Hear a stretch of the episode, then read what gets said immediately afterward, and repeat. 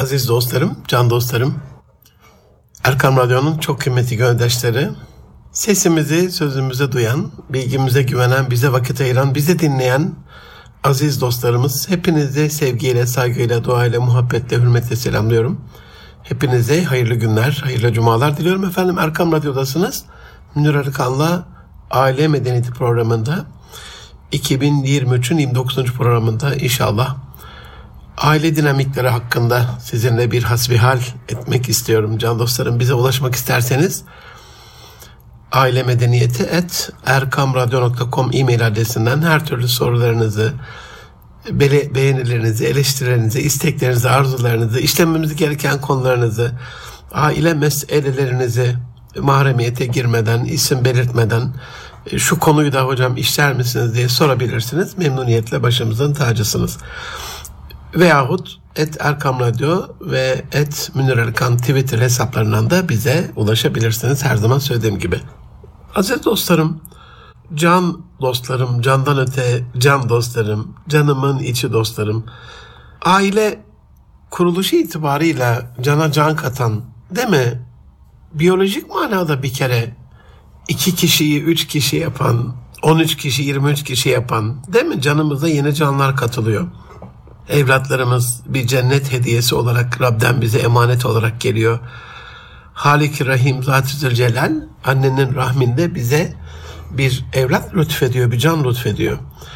Aynı zamanda aramızda meveddeti, muhabbeti, merhameti, rahmeti tesis etmek adına bize o sükuneti yaratmak adına bize eşler lütfediyor Rabbim.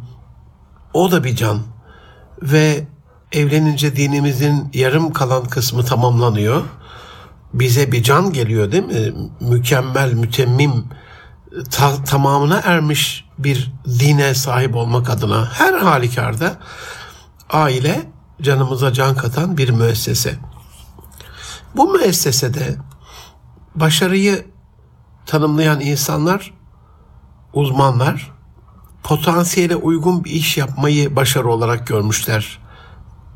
Yani yatkınlığınıza uygun, fıtratınıza uygun bir iş. İşte bu müessesede de fıtratımıza uygun bir eş, küfüvvet, denklik, terbet yedake müjdesinde bize vaat edildiği şekliyle eğer dini için evleniyorsak, ahlaki için evleniyorsak eşlerimizle işte o zaman da bizim o fıtratımıza uygun bir eşle ailede o cana can katma işi başarılı olmuş oluyor. Yalnız unutmamak gerekiyor ki aziz dostlarım başarıyı zorlanarak yapılan yüksek çabada kılmış Rabbim. Sünnetullah'ta bir kural varsa bir yerde geçerliyse o her yerde genelde geçerli olur. Genelde değil öyledir yani Allah'ın kuralında bir sapma, bir şaşma, bir değişiklik göremeyiz. Mesela biyolojik fiziksel kaslarımızı nasıl ki zorlamaya bağlamış Rabbim. Basit bir iş yaptığımızda, hafif bir ağırlık kaldırdığımızda nasıl ki o lif zorlanmadığı için kas gelişmiyorsa, aynen öyle duygusal kaslarımızda da zorlama olmadan duygularımızda bir coşma, taşma, mükemmelleşme, güçlenme, kuvvetlenme olmuyor. Ruhsal kaslarımız da böyle, bilişsel kaslarımız da böyle. Hani çok basit bir şey kafa yormadan okuyup geçtin bu hikaye olur, masal olur. Ama bir matematik formülü ise sağ lob, sol lob bütün böyle kafayı zorlayarak, ders çalışarak, öğretmenimizden, hocamızdan yardım alarak bu konuda kafa yorarak, vakit harcayarak bir konuya çalışıyorsak işte o asıl kalıcı olan bizi geliştiren, bize bilgimize bilgi katan ders o olmuş oluyor. Yani bilişselde de, fizikselde de, biyolojik olarak, genetikte de, ruhsalda da, duygusalda da başarı için zorlanarak yüksek bir çaba sarf etmemiz gerekiyor. Rabbim böyle takdir etmiş. Hani cennette zorlanma yok ama dünya şartlarında denendiğimiz şu dani ve adi ve değersiz dünyada imtihan hayatında zorlanmamız başarıya ulaştırıyor bizi. Tabii bu bir aile programı. Aile dinamiklerini konuşurken o dinamizmin bizim çocukluğumuzun, gençliğimizin eskimeyen eskilerin dönemindeki o dinamizmin gelmesi adına da el bebek gül bebek çocuk büyütmekten vazgeçerek çocukların da zorlanarak o kasların gelişmesine izin verdiğimiz bir hayat kurmamız lazım. Öyle bir hayat tarzı seçmemiz lazım. Bir başka unsuru disiplinli çalışmaya belli alışkanlıklarımızın olmasına bağlamış uzmanlar başarıyı ve aynı şekilde de aile dinamiği en önemli hani fil bacağı diyoruz ya kubbeyi tutan dört tane bunun bir tanesini küfüvet dedik. Bir tanesi zorlanarak yüksek çaba göstermek. Üçüncüsü de işte disipline çalışma. Ailede disiplin yoksa maişeti kazanmakla alakalı sorumlu olan beyefendi bu çabasını bu yüksek zorlanarak sarf ettiği çabasını disiplinli bir hale getirmemişse, bir gün gidiyor bir gün gitmiyorsa, kafaya göre takılıyorsa izzetini, saygınlığını, muhabbetini de yok edecektir. Ve ailenin belli ritüelleri, ritün, rutinleri, alışkanlıkları yoksa ailenin dinamizmi büyük yara alacaktır. Aile içerisinde belli rutinleriniz olsun. Cuma günü yapılacak Cuma gecesi yapılacak, Arefe günü yapılacak, bayramda yapılacak, hafta sonu yapılacak, akşamları yapılacak, sabahları, öğlenleri, ikindin serinliğinde gibi farklı vakitlerde özel alışkanlıklarınız olsun. Bu sizi bir disipline ettiği için daha böyle e, dinamik bir aile yapısına, rehavetten kurtulan bir aile yapısına kavuşmuş oluyoruz. Tabii fil bacağının o dört kubbeyi tutan dört fil bacağının dördüncüsünde uzmanlar iyi iletişim olarak ifade ediyorlar. Eğer ailede muhabbet istiyorsak bu iletişimle sağlanıyor aziz dostlarım. İletişim üzerine çok programlar yapıyorum. Epey bir konuşuyorum. Onun için bunu pas geçeceğim. Ama iyi iletişim olmadan aile başarısı da mümkün değil. Peki mutluluğu neye bağlamış uzmanlar? Mutluluğun aslında bir maddesi var ama birbirine bağlı olarak iki madde kısaca özetlenebilir. Birincisi bunun asıl bence tek madde başkalarına yardım etme yükümlülüğü. Milyar dolarlık şirketleri olan, yüz milyarlarca dolar mal varlıkları olan insanların canla başla çalıştıktan sonra, yırtınırcasına didinip uğraştıktan sonra kazandıkları parayı ahir ömürlerinde 60, 70, 80, 90 yaşlarında sivil toplum kuruluşlarında vakfederek başkalarına lütfetmeleri, bağışlamaları, ihsan etmeleri bundan olsa gerek. Çünkü anladılar ki kendi kendine bir insan 100 milyar dolar kazanamaz. Dünya servetinin yarısının %50'sinin 400 iş adamında olmasını nasıl açıklıyoruz? Ne yapacaksınız bu kadar serveti? Oturup para mı yiyeceksiniz? Para kızartma mı yapacaksınız yani? İmkansız belli bir standarttan sonra hani en son en son en son altın kaplama biftek yediniz diyelim. E sonra altın külçe mi yiyeceksiniz yani mümkün değil. En son en son limit hadi business class'ta uçtunuz. Hadi size özel business jetiniz oldu. Hadi bir de epey bir para vererek uzay turizmi yaptınız. E ne yapacaksınız ondan sonra? Işınlanma mı e, bulacaksınız 100 milyar dolar verip ki öyle bir şey de şu anda mümkün değil. Bu anlamda e, anladılar ki başkalarına yardım ettikçe, başkalarının gelişmesine, başkalarını düşenleri ayağa kaldırdıkça, başkalarının geçmesine imkan sağladıkça, tanıdıkça, destek oldukça, yardım ettikçe mutlu olacaklar. Bu mutluluğu gördüler. Şimdi deliler gibi haşa, Mecnun anlamına söylüyorum bunu. Deliler, divaneler denir ya o anlamda. Akil olmayan anlamına kullanmadım yanlış anlamayın. Para harcıyorlar başkalarını. Ve işte iki madde demişler. Ben sadece bu maddeyi söylüyorum ama ikinci madde fedakarlık. Zaten feda kar, kardan feda etmeden başkalarına yardım da olmayacağı için bence tek madde ama uzmanlara göre e, iki madde. İki madde olarak kabul edelim. Aile dinamizminde eğer ailede fedakarlık yoksa aziz dostlarım dinamizm yara alır. Aile dinamizmi ne demek? Ailenin bakıyoruz çocukların gözlerinin feri sönmüş. Ölü balık gibi bakıyorlar yani konuşmalara bazen şahit oluyorum. Eşler birbiriyle muhabbet bitmiş. Birbirine dokunmuyorlar bile. Birbirine sarılmıyorlar bile. Birbirini böyle seven gözlerle, sevgi dolu gözlerle bakmıyorlar bile birbirlerine. Aile içerisinde çocuklardan bir şey istendiğinde acaba bizi dövecekler mi, sövecekler mi, kızacaklar mı korkusu kaygısıyla iş bile buyuramıyorlar, yumuş buyuramıyorlar. O hale gelmiş aileler. Neden? Fedakarlık yok, kardan feda yok. En böyle beyefendi diyelim taraftarı olduğu takımın şampiyonluk maçını izlerken böyle e, o vakti feda ediyor mu? Karlı değil mi? Taraftarı olduğunuz. Ya bence bir kar değil izlemiyorum ben de. Hayat maçına bakmak lazım. Futbol maçlarına falan filan değil de. Yani çok karlı gibi geliyor. O işte gol atılacak, sevineceğiz, coşacağız falan. Tam o sırada da eşimiz mutfakta basit bir iş için yardım istiyor. Bırakıp maçı kalkıp gidebiliyor musunuz? Çocuğunuz ya baba dışarı çıkıp azıcık oynayabilir miyiz? Şimdi olur mu işte bu, şu bu vaktin buldum falan değil de hemen o karı feda edebiliyorsanız mutluluk geliyor. Bunu yaptığınızda seviliyorsunuz çünkü. Amerikalı Nobel Ekonomi Ödülü sahibi psikolog Daniel Kahneman var. Çok meşhur bir adam. Bayağı Türkçe'de kitapları var. İnsanı mutlu eden şeyleri incelemiş. Böyle kendince 9 madde bulmuş. Ben biraz şerh ettim bu maddeleri. Bunun ilk maddesi aziz dostlarım kararında helalinden tabi ekliyoruz. O helalinden demiyor ama kararında cinsellik diyelim buna cinsel e, ilişki diyelim. Şunu görmüş ama hani helalinden demiyor ama kararında diyor. Çünkü fazlası da diyor doyumsuz ve sapkın yapıyor. Onun için bunu frenlemeniz gerekiyor diyor. Peki neye yarıyor? Bu Rabbin eşlerimizle cinsel münasebetimizi tesisi, böyle bir şeyi bizim için tesis etmesi duyguların tatminini sağlıyor. Sükunetimizi sağlıyor. Neslimizin devamını sağlıyor. Hormonların doğru kullanımını sağlıyor. Yani erkekseniz testosteron hormonu zirve yapıyor. Kadınsanız östrojen kadınlık dişilik hormonu zirve yapıyor. Dolayısıyla e, daha fıtri bir hayata dönmüş oluyorsunuz. İkincisine demiş insanı mutlu eden şeylerde sosyalleşme. Bu neyi sağlıyor? Hormonların doğru kullanımını. Oksitosin diye bir, bizi birbirine bağlayan, sosyalleştiren bir hormon Rabbim tesis etmiş bizde. Kapandınız kendi halinizde korona dönemi gibi düşünün. E, kafayı yiyecektik neredeyse. Kafayı sıyıracaktık yani. Camiye bile gidememe, cuma namazını bayram namazı bile kılamama, bir akrabayı ziyaret edememe, bir eşle dostla arkadaşla görüşememe, çalıştığımız iş yerlerine girememe. Paranoyak bir hal almıştı yani sosyal bir varlık çünkü insan mağara insanı değil. Sosyal bir varlık olarak yaratılmış. Üç numarada dinlenme demiş. Bu da bize kafa rahatlığı sağladığı için. Yani dinlenme dediğimiz şey bir yorgunluğun sonrasında oluyor.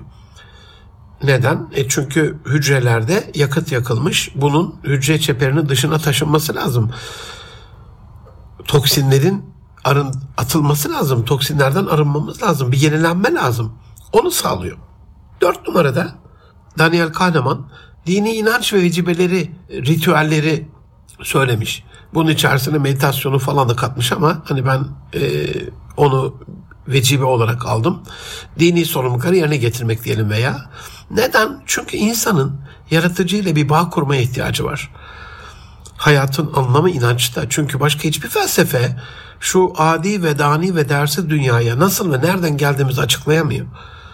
Yıllarca Darwinizm peşinden giderek sapkın bir inançla ya işte biz e, tek hücrelilerden evrilerek evrilme buraya geldik safsatasını yutturmaya çalıştılar ama şimdi bakıyoruz ki tek hücreli bir amipte bile inanılmaz bir motor mekanizması var. Hücre tek ama terlekse dediğimiz mesela su canlılarının o her bir e, hani şöyle bir şey düşünün. Terlik gibi bir hücre düşünün. Hani minimal düzeyde toplu iğneyi batırdığınız yerde bile 1 milyon adet bundan şey var. Düşünün o küçüklüğü, boyutu. Terlik şeklinde düşünün. Yanlardan da kırk ayak gibi böyle minik minik minik püskül gibi tüylerin çıktığını düşünün. O her bir tüyü çalıştıran bir motor mekanizması var. İnanılmaz. İnanılmaz yani. Fetebarakallahu bi ahsenil halikin. Hani evrilmiştik biz o zaman onun çok basit olması lazım yani. Orada öyle bir şeyin olmaması lazım. Demek ki o, o da çok muhteşemse bunu açıklayamıyor işte. Nasıl oldu? E Allah yarattı işte.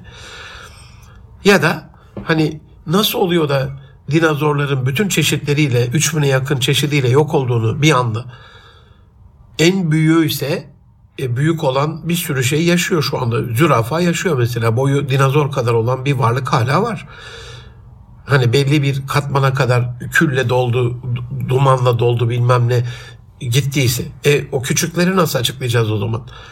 Hani Komodor ejderi var, timsah var ama ona benzeyen bir şey yok. Kartal var, kartala benzeyen bir e, dinozor yok uçan. Nasıl açıklayacağız? Belli ki Rabbim insanın dünyaya gelmesiyle alakalı ona en büyük tehdit olan e, dinozor neslini yok etti. Ya da hani hep üstün güç e, üstün ırklar devam ediyorsa, neslini devam ettiriyorsa e peki e, nasıl bir üstün ırkız biz? aklımız inanılmaz, konuşmamız, iletişimimiz, tasarlamamız, kurgulamamız, ürettiğimiz medeniyet, uygarlık. E peki böyle üstün bir varlığın Darwinist mantığa göre daha uzun yaşaması gerekmez miydi yani? Çok basit bir şeye bakıyorsunuz kaplumbağaya 400 yıl yaşayabiliyor. Kargaya bakıyorsunuz 200 yıl yaşayabiliyor. Yani bizim daha uzun bir süre yaşamamız gerekmiyor mu? Madem evrile evrile daha mükemmel hale geliyorsak bu kadar muhteşem bir varlığın yani evrende şu ana kadar başka bir şey bulamadılar işte yok çünkü nasıl bulacaklar? Böyle bir varlığın 70, 80, 90, 100 yıl yaşayıp ölmesinin nasıl bir anlamı var? Bulamadılar. Başka hiçbir felsefe İslam'dan başka insanın buraya nasıl nereden geldiğini açıklayamayacak. Harvard Üniversitesi'nin eski astronom bölüm başkanı var. Fizik profesörü Avi Loeb diye. Diyor ki bir gökbilimci kendisi üst sınıf varlıklar tarafından laboratuvarda oluşturulmuş olabilir evrenimiz diyor. Kardeşim ikrar et kurtul işte ya. Üst sınıf varlık ne demek? Allah'tan üst bir varlık mı var? Allah'tan yüce bir yaradan mı var? Laboratuvar dediğinde cennet işte yani. Bizi cennet ortamında yarattı ve buraya gönderdi ve her şeyi sudan yaratarak burada bizim için bir alem inşa etti milyarlarca ışık yılı öteden hayat var mı diye arıyorlar. İşte geçen bir fizik profesörü diyor ki ya olmalı diyor olmalı bunu arıyoruz. Neden? Çünkü diyor e, bir tane olamaz. E, olmalıysa en yakın aya niye bakmıyorsun? Yanı başımızda işte madem bu böyle bir konumda oluyor. Dünyaya en yakın güneş sisteminde hayat olabilecek ondan daha yakın bir yer yok dünyadan başka. Niye onda hayat yok? Anla işte bunu. Onun için dini inanç vecibeler hem bu içerideki içsel sorgumuzu e, rahatlatıyor hem de evrenin oluşumuyla alakalı vecibelerimizi ortaya koyması açısından kafadaki sorguları giderdiği gibi huzuru, mutluluğu her dini inancı vecibeyle getirdiğimizdeki sükuneti, rahatlığı, dinginliği sağlıyor. Beşinci maddede yemek demiş. Ama tabii tek başına değil. Asla yalnız yemediği kitaplar yazdılar. Baktılar çünkü tek başına affedersiniz hamuduyla götürmek bize göre değil. İnsana göre değil. Yemekte tabii enerji, vitamin vermesinin yanında işin zevk, neşe, eğlence kısmı, kültür kısmı, muhabbet kısmı, ibadet kısmı, ikram etme kısmı bambaşka bir huzur veriyor aile içerisinde. Ve düzenli egzersiz demiş. Daniel Kahneman hormonların burada dengelenmesi, güç ve esneklik kazanılması. Yani esneklik her yerde pratik zekada da esnek bir zeka, esnek bir beden, esnek bir bütçe, esnek bir karar mekanizması neredeyse esneklik insana kazandırıyor. Bebeklerin zaten hayatta kalmasının o küçükken onca düşmelerine kaza geçirmelerine rağmen insan ırkının soyunun devam etmesinin en önemli sebebi zaten esnek yaratılmaları. Allah muhafaza kırılgan olsalardı onca düşe kalka büyümede neslimiz soyumuz tü- tükenirdi diye düşünüyorum yani. Başarının bir başka yönü e, esneklik. Peki başka ne yapıyor düzenli egzersiz? Kendini daha düzenli ve sistemli biri olarak görmemizi yani öz saygımızı kazanmamızı sağlıyor. Bunu bir de ailecek yaptığınızı düşünün ve kendini daha formda ve sağlıklı görme ve gösterme, kabul ihtiyacımızı, onay ihtiyacımızı, saygı görme ihtiyacımızı karşılıyor zaten bir anlamda. Yedi numarada televizyon izlemek demişler. Yani insanları mutlu eden şeylerde bu da gündemi takip etmemizi, ne olup bittiğini anlamamızı, yeni şeyler keşfetmemizi ve öğrenmemizi. Yani öğrenmiyorsak beyin köreliyor. Yeni şeyler keşfetmiyorsak merakımız yok olmuşsa dinamizmi konuşuyorum sizde. Yani Mesela bebeklerle e, inanılmaz böyle bir iletişimim vardır aziz dostlarım. Atla deve değil. 6 aya kadar hiçbir bebeği kucağıma almam. Kendi çocuklarım ve torunlarım dışında. Çünkü ailenin o kokusunun, sıcaklığının, dokunmasının bozulmaması lazım fabrika ayarlarının. Bence aile e, bakmalı. Dışarıdakilere parfümler etkiliyor, sürülen makyaj malzemeleri, dökülen kolonyalar, vücut kokuları e, bence nevri dönüyor yani çocuğun. Özellikle annede, babada ve yakın akrabalarda kalmalı. Almam yani. Ama 6 ay sonunda kucağıma aldığım yavrularla alakalı yaptığım iki şey vardır. Bir masaj yaparım kucağımdayken e, kuzuya ve ikincisi ona anlatırım. Büyük bir insan gibi. Sürekli anlatırım sürekli. Yani bir şeyler öğretmeye gayret ederim.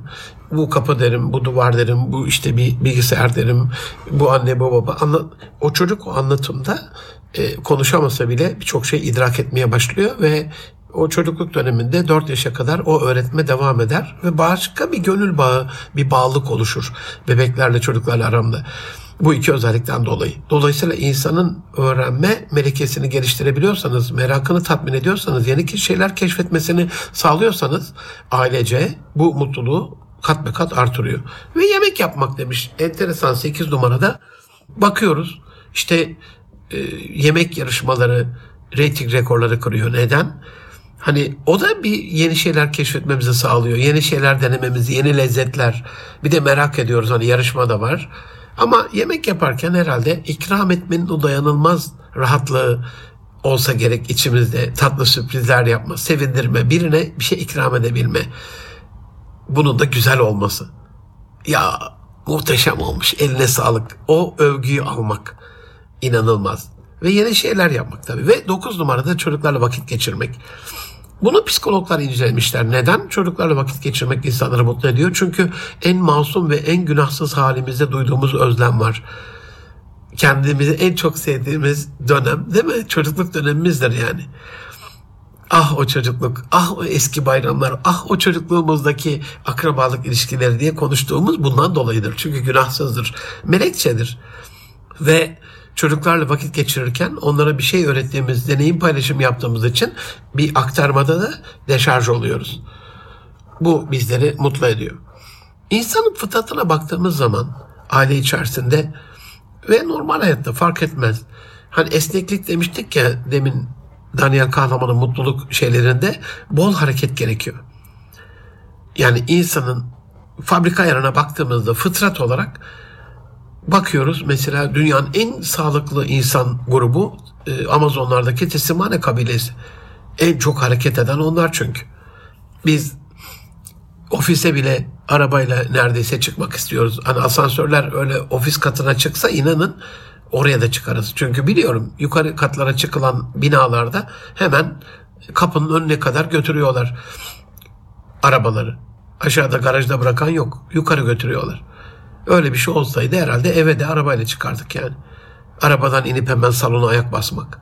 Hareket hareket kısıtlandı, mahçur hale geldik. Bol hareket. İnsan buna göre yaratılmış. Az, çok az miktarda, çok çeşitli, değişik ve aralıklı yemek bizim fıtratımızda var. En son buldukları sirtüğün geni, açlık geni insanın bütün hastalıklarını tedavi eden aç olunca aktive oluyor. Aktif hale geliyor. Onun için de şimdi uzmanlar ne yaptı? Allah Resulü'nü inkar etmişlerdi. Ya işte oruç e, mideye zarar verir. Bir dönem Türkiye'de nüfus cüzdanında Müslüman yazan doktorlar aman ha oruç tutma diye oruç düşmanı bir e, reçete sahibi haline gelmişlerdi orucu bir tukaka göstermek, dehşetli bir şey olarak insana yapılan bir zulüm gibi göstermek şimdi bilim dünyası keşfetti. Utanmasalar her pazartesi, perşembe Resulullah Efendimiz Aleyhisselam gibi oruç tutacaklar. Utanmasalar her ay takvimine, kameri takvime göre 13, 14, 15 dolunayında oruç tutacaklar. Utanmasalar onlar da çok az ve iki öğün yemek yiyecekler. Bu bir alışkanlık haline geldi. Neden? Fıtratımızda var onu buldu olumlu zengin sosyal ilişkiler insanın fabrika ayarında. Yani kötü olumsuz ilişkiler bizi bayıyor. Zorluyor bizi. Fakir ilişki dediğimiz şey, ilişki zenginliği yaşamıyorsak, network'ümüzde çok fazla insan yoksa, kaynaşmıyorsak, sosyalleşmiyorsak bir, bir kere yani psikolojik olarak, mental olarak çok rahatsız bir hale geliyoruz. Ve insan düşük strese göre kurgulanmış bir varlık. İbn Sina'nın burada kuzu deneyini hatırlayın. İki tane kafese kuzu koyuyor. Karşılarına birbirini görmeyen iki kuzu bu. Arada bir duvar var. Bir tane sağ taraftaki kuzunun karşısına kafeste kurtu koyuyor. Sol taraftaki kuzunun karşısına bir tane kuzu koyuyor. Kuzuyu gören daha iyi gelişiyor, semiriyor. Kurtu gören zayıf ve sıskacılıs kalıyor. Ne zaman bir saldırı olacak, ne zaman kurt beni yiyecek o korkuyla.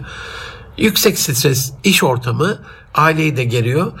Onun için iş adamlarından istirhamım, iş insanlarından istirhamım, iş dünyasında, iş yerinde stresi düşürecek bir şeyler yapın ki aileler de ihya olsun.